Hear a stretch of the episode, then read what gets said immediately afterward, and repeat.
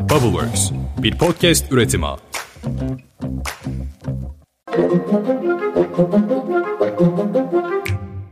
Beş dakikada dünya gündemine hepiniz hoş geldiniz. Bugün 16 Aralık 2022. Ben Özlem Gürses. Belki dertlerimiz değil ama bu haftada bitti çok şükür. Dinlenmek hepimizin hakkı.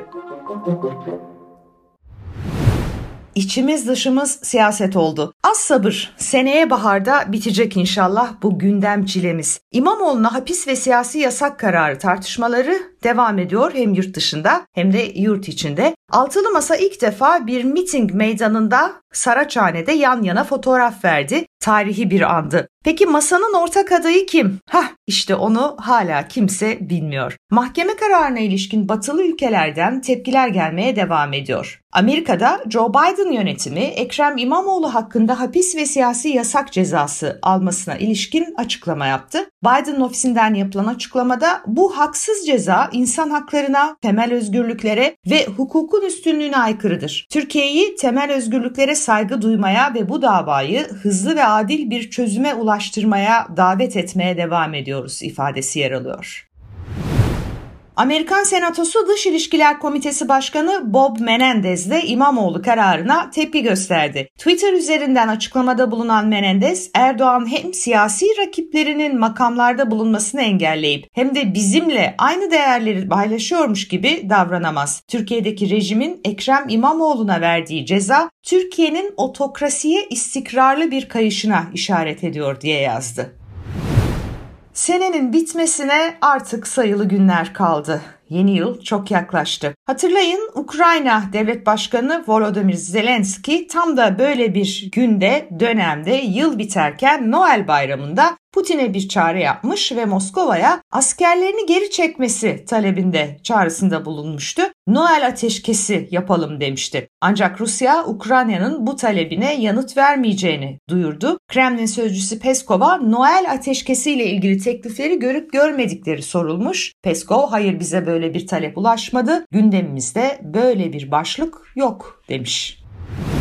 Bu arada Rusya Devlet Başkanı Putin Erdoğan'ın seçim kazanması için elinden geleni yapmaya devam ediyor. Hatırlayacaksınız demişti ki Türkiye Rus doğal gazının satış merkezine dönüşebilir ve Türkiye'nin de doğal gaz altyapısı açısından önemli bir potansiyele sahip olduğunu vurgulamıştı. Şimdi de diyor ki Avrupa için doğal gaz fiyatının Türkiye'deki merkezde belirlenmesini sağlamak istiyoruz. Tam cümlesi şöyle. Kurulacak doğal gaz merkezinde ticaret için elektronik platform gelecek gelecek aylarda kurulabilir. Avrupalı tüketiciler için doğal gaz fiyatı da büyük oranda Türkiye'deki bu merkezde belirlenir. Böylece Avrupa'nın kendi merkezlerinde olan bu çılgınca hareketlerinde önüne geçilir demiş Putin. Ne demek istiyor hatırlayın Rusya'nın Ukrayna'yı işgalinden sonra Batılı ittifak yani Avrupa Birliği ülkeleri ve Amerika Birleşik Devletleri bir ambargo paketi açıklamış ve artık Rus doğalgazı satın almayacaklarını ifade etmişlerdi. Bunu kışı soğuk geçirmek ve ciddi enerji tasarrufu yapmak pahasına inatla devam ediyorlar. Zannediyorum bunu kastediyor çılgınca diyerek Putin. Rusya Devlet Başkanı Putin devlet televizyonunda yaptığı açıklamasında sanki başka televizyon mu var? Rusya'nın gayri safi milli hasılasının da 2022'de %2,5 düşmesinin beklendiğini söyledi. Önemli çünkü Rusya gerçekten de sıkıntılı günler yaşıyor ekonomide.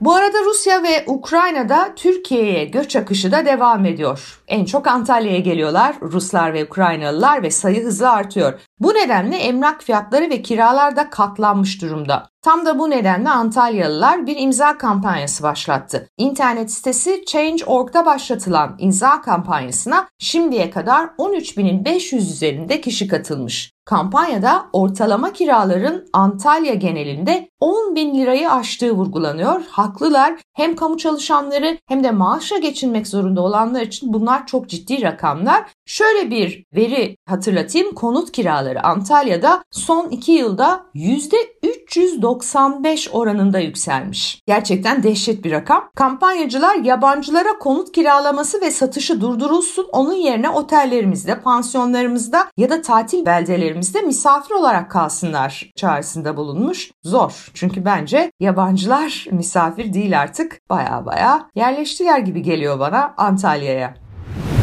İran Birleşmiş Milletler'e bağlı Kadının Statüsü Komisyonu'ndan çıkartıldı. Amerikan Başkan Yardımcısı Kamala Harris 2 Kasım'da İran'ın komisyona üyeliğine ilişkin yaptığı açıklamasında kadın haklarını inkar ederek ve kendi halkı üzerinde şiddetli bir baskı uygulayarak İran komisyona hizmet etmeye uygun olmadığını gösterdi demişti. Haklıdır. Gerçekten de korkunç şeyler yaşanmaya devam ediyor İran'da. Biliyorsunuz bu ahlak polisinin uygulamalarından sonra protestocular sokakları tek bir gün bile boşaltmıyorlar ve ne yazık ki İran hükümeti idamla cezalandırıyor protestocuları hem de kamuya açık alanlarda. Oylamaya katılan üye ülkelerden Bolivya, Şili, Kazakistan, Nikaragua, Nijerya, Umman, Zimbabwe ve Rusya. Bu ülkeler İran'ın yanında yer almışlar ve karara karşı oy kullanmışlar. Muazzam bir lig değil mi? Bolivya, Şili, Kazakistan, Nikaragua, Nijerya, Umman, Zimbabwe ve Rusya.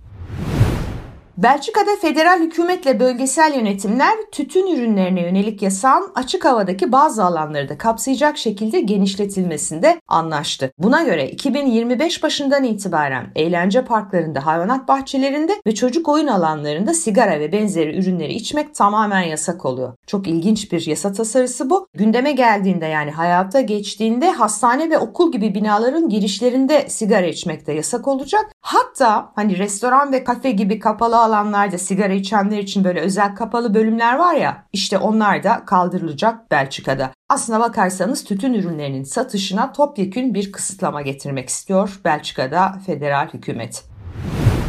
Amerikan Senatosu ulusal güvenlik endişeleri nedeniyle federal hükümet çalışanlarının devlete ait cihazlarda TikTok uygulamasını indirmesini yasaklayan bir tasarıyı bütün senatörlerin evet oyunu alarak kabul etti. Bu da ilginç bir yasa. Neden bunu yapıyorlar? Çünkü TikTok biliyorsunuz aslında merkezi Pekin'de bulunan ByteDance Limited şirketi tarafından geliştirilen bir uygulama. Amerikalı siyasetçiler ve istihbarat servisleri bu uygulamadaki kişisel bilgilerin Çin hükümetine verildiğini iddia ediyorlar. Bunun da Amerikan ulusal güvenlik sistemini delecek endişelerde olduğunu vurguluyorlar. TikTok yetkilileri ise bilgilerin hiçbir şekilde Çin hükümetiyle paylaşılmadığını ifade etmişti daha önce ve hükümetin zaten kendilerinden böyle bir talepte de bulunmadığını savunmuştu. Ama yine de TikTok Amerika'da kamu çalışanları arasında yasaklandı.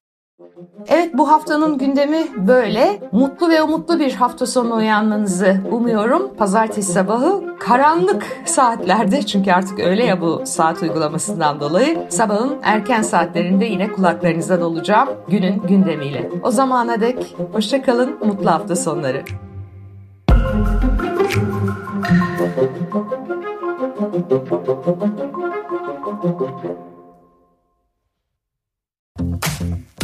Bubbleworks, bir podcast üretimi.